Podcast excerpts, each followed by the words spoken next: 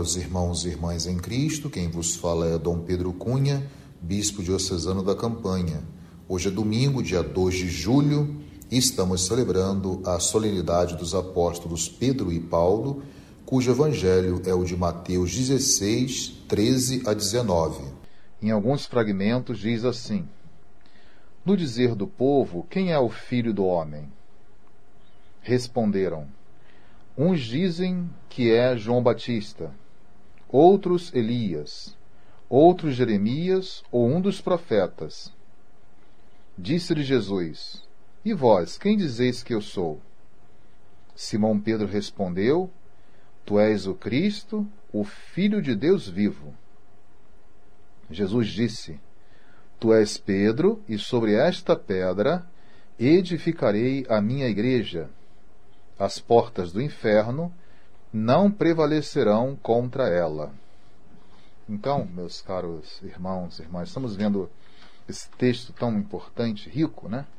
Onde no coração dessa liturgia de hoje está a memória desses dois grandes apóstolos, Pedro e Paulo, que são duas colunas ou testemunhas marcantes do cristianismo na sua origem, e que deixaram assim um forte legado para toda a comunidade cristã e para a igreja como tal. Então o evangelho de hoje nos mostra como a nossa natureza ela é fraca, né?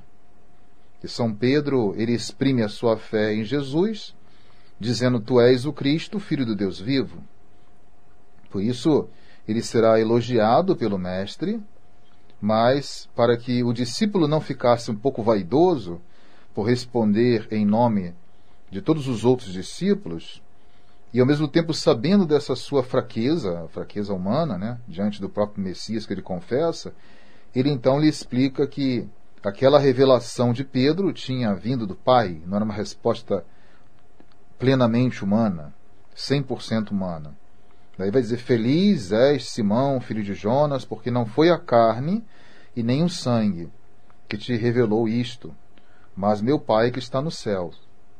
Então, assim, Jesus aponta para essa outra dimensão, uma dimensão mais profunda da resposta de Pedro, que é uma resposta que vem do alto. É claro que assim, estamos diante de uma confissão de fé. O evangelho de Mateus é o evangelho chamado da igreja, o evangelho da confissão, da profissão de fé. Então esse texto evangélico de hoje, né, indicado para esta liturgia de hoje, tão importante, é por isso que nós falamos que é o texto da confissão de fé feita por Pedro, reconhecendo assim, como nós também temos que fazer, Jesus como sendo o Messias, o Filho de Deus vivo, ou seja, não é aquele Deus que fica na memória do passado do seu povo, mas é um Deus presente, acompanhando toda a trajetória histórica. E essa revelação de Deus se planifica no seu Filho mesmo, Jesus. Lembremos também que o evangelista Mateus, ele faz questão de destacar no versículo 13 que isto acontece na região da Cesareia de Filipe, né? Que está, portanto, no extremo norte da Galileia. Jesus percorre toda a Galileia, inclusive aquela parte mais periférica, né? Como o próprio nome está indicando, é uma cidade, Cesareia de Filipe, né? Césare, né? Césare. Então, significa que é uma cidade que tinha o domínio do Império Romano, uma cidade imperial, onde, claro, o imperador romano ele era ainda reconhecido e reverenciado por muitos. Então, Pedro, ao confessar essa messianidade de Jesus, ele ao mesmo tempo mostra que Jesus é um rei diferente e muito acima de qualquer imperador ou de qualquer poder humano. Então ele traz esse traço novo dentro de uma região geográfica marcada pelo domínio de uma autoridade humana, mas Pedro reconhece em contrapartida a autoridade de Jesus sobre todos os poderes que qualquer homem possa ter sobre a face da terra. Então Jesus aí também, né, já tinha dado vários sinais, tinha realizado muitos sinais no meio do seu povo, e também tinha ensinado bastante. Lembremos que nós estamos no capítulo 16 do evangelista Mateus, e lá no quinto, do quinto ao sétimo, é aquele chamado Sermão da Montanha de Jesus. Ali ele faz uma forte catequese sobre o reino de Deus. E depois dessa catequese, realizando vários sinais, vários milagres, pregando, continuando a pregar o reino de Deus. Mas aí pouca gente ainda o conhecia verdadeiramente, não obstante o fato de Jesus ter feito o Sermão da Montanha, continuar a pregar o reino de Deus e ter feito muitos milagres, né? Muitos os seguiam e viam Jesus como sendo uma espécie de uma novidade, enfim, que ele trazia, mas ainda não tinha propriamente o conhecimento, né? Uma consciência, como nós chamamos de consciência reflexa de quem era ele. Então a opinião do povo, de um lado, Jesus pergunta, né? Quem diz o povo? Quem diz os homens, né? Então ele revela aí, nessa pergunta e a própria resposta dos discípulos, que faltava uma clareza sobre a identidade de Jesus, né? A pergunta sobre a identidade de Jesus é muito importante. E podemos até nos perguntar também ainda hoje, será que sabemos dar razão dessa identidade de Jesus quando somos perguntados no mundo por essa identidade? Então parte do povo reconhecia ainda Jesus como um grande profeta. Daí Mateus falar de João Batista, Elias, Jeremias, ou ainda outros, né, que diziam que Jesus seria alguns dos profetas, um outro profeta, né, que não é mencionado aqui no texto. Então a pergunta sobre o que as outras pessoas diziam, perguntavam e tal, no fundo, era um pretexto que Jesus usou para direcionar a pergunta para os discípulos. Ele não queria que os discípulos que estavam acompanhando Jesus, né, tivessem uma resposta como a do povo.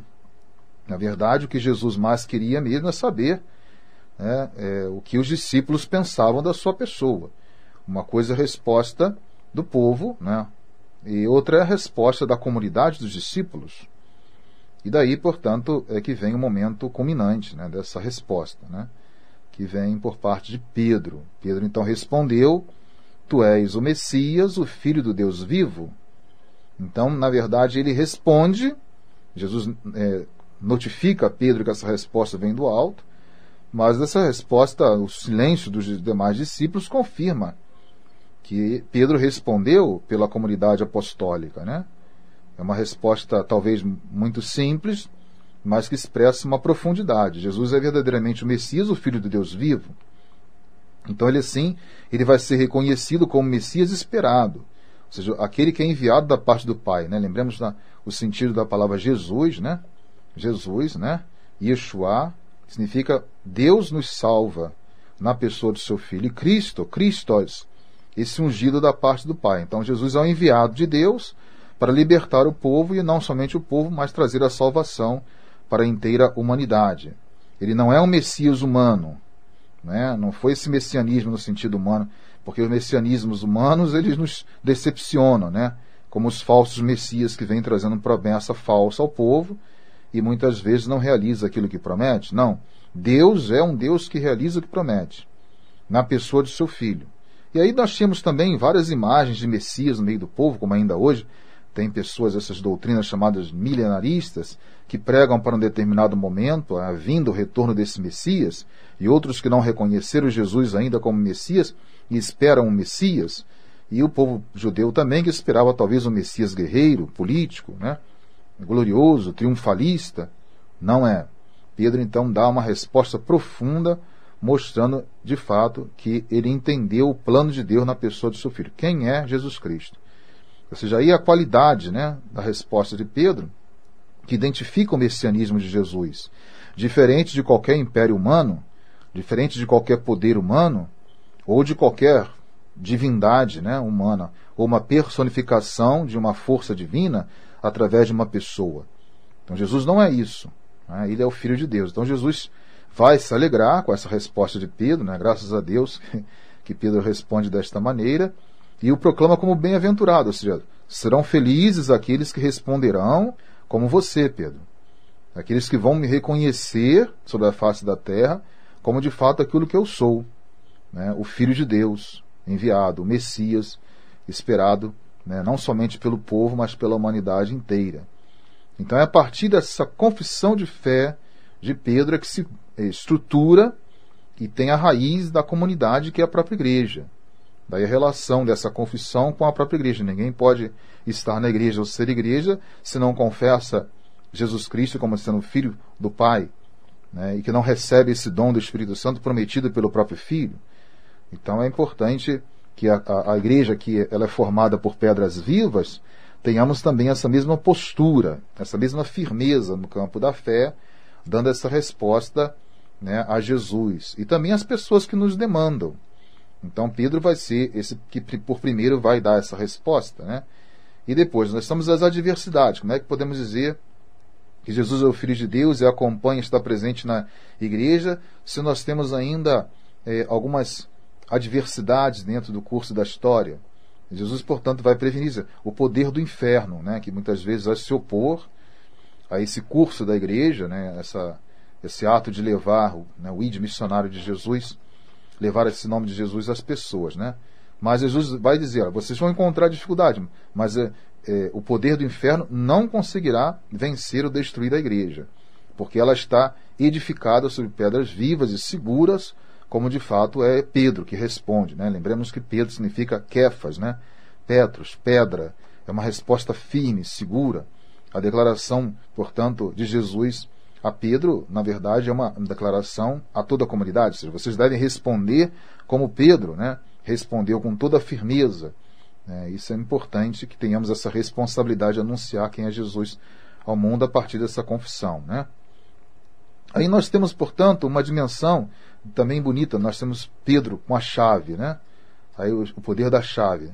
Então ele recebe as chaves do reino dos céus, porque é exatamente nesse mesmo reino que nós temos que estar inseridos e buscando constantemente, anunciando. Então, ou seja, quem faz a experiência de fé tem que ter essa confissão, e essa confissão só é possível a partir do momento que nós tivemos uma comunhão profunda com Deus. E receber a chave não significa receber um poder, como um poder humano. Significa ter uma responsabilidade com o serviço do anúncio do Evangelho, o reino de Deus. Isso é muito importante destacar. A resposta de Pedro faz com que ele seja ainda mais configurado ao próprio Cristo, que ele confessa e reconhece como sendo Messias. Então, qualquer um que venha a professar convictamente a fé em Jesus e vive, portanto, o seu programa de vida, tem essa dimensão, ou seja, tem essa chave de acesso ao reino de Deus. Por isso também Jesus fala, né, do ligar e desligar. É importante essa imagem da responsabilidade que temos, né? E lembremos aqui do afresco que tem na Capela Sistina, em Roma, onde tem Jesus entregando as chaves do reino de Deus a Pedro, a partir dessa confissão. E quando Pedro chega no céu, naquela imagem do paraíso, ele está devolvendo as chaves que ele recebeu de Cristo. Ou seja, sabendo que ele viveu essa responsabilidade do anúncio, de abrir e fechar, né, de se entregar totalmente à igreja, né, ao projeto de Deus na pessoa de seu filho. Então, também falamos de Paulo, que realiza essa mesma função no meio dos gentios, né? Tanto Pedro quanto Paulo. Os dois vão assumir um protagonismo, né, incomparável nas primeiras décadas do cristianismo, a ponto, portanto, dos dois darem a vida, né? Paulo é decapitado no lugar chamado Três Fontes, né, em Roma, fora dos muros, né, porque não teve mais a sua identidade, a sua cidadania reconhecida pelo Império Romano, e também Pedro na própria cidade de Roma. São caminhos, né, diferentes, mas que se completam, né? São personalidades diferentes de Pedro e Paulo, histórias de vida diferentes, mas eles estão em comunhão através dessa dimensão da entrega, né, e do amor, da paixão que eles têm por Cristo Jesus e o zelo que os dois tiveram pelo Evangelho. Então, assim, por isso eles recebem, né, a coroa do martírio como sendo uma configuração mais íntima com Cristo. Eu terminaria aqui, além da questão da confissão de Pedro, falando da dimensão testemunhal desses dois apóstolos, Pedro e Paulo, né, que não fazem conta da sua vida. Na Via Ápia, quando talvez Pedro tivesse um certo saudosismo, achando que já tinha terminado a sua tarefa na terra, de anunciar esse reino de Deus, estando ele configurado a Cristo, ele ouve aquela voz de Cristo. Onde vais, Pedro? Pedro, onde vais? Onde vais, Senhor? Na verdade, ele pergunta, onde vais, Senhor? Ele pergunta, né? Onde vais, Senhor? Tem essa visão do Cristo. Onde vais, Senhor? Qual é o projeto agora que tem? Já fiz aquilo que tinha que fazer, anunciar o reino de Deus, fundei várias comunidades. Aí Jesus responde a Pedro: vou sofrer um segundo martírio em Roma. que vai ser exatamente Pedro, que vai confessar sua fé até as últimas consequências, sendo crucificado de cabeça para baixo, aí na cidade de Roma. E aí o sinal do testemunho para todas as comunidades, todos os cristãos do mundo inteiro ainda hoje, né?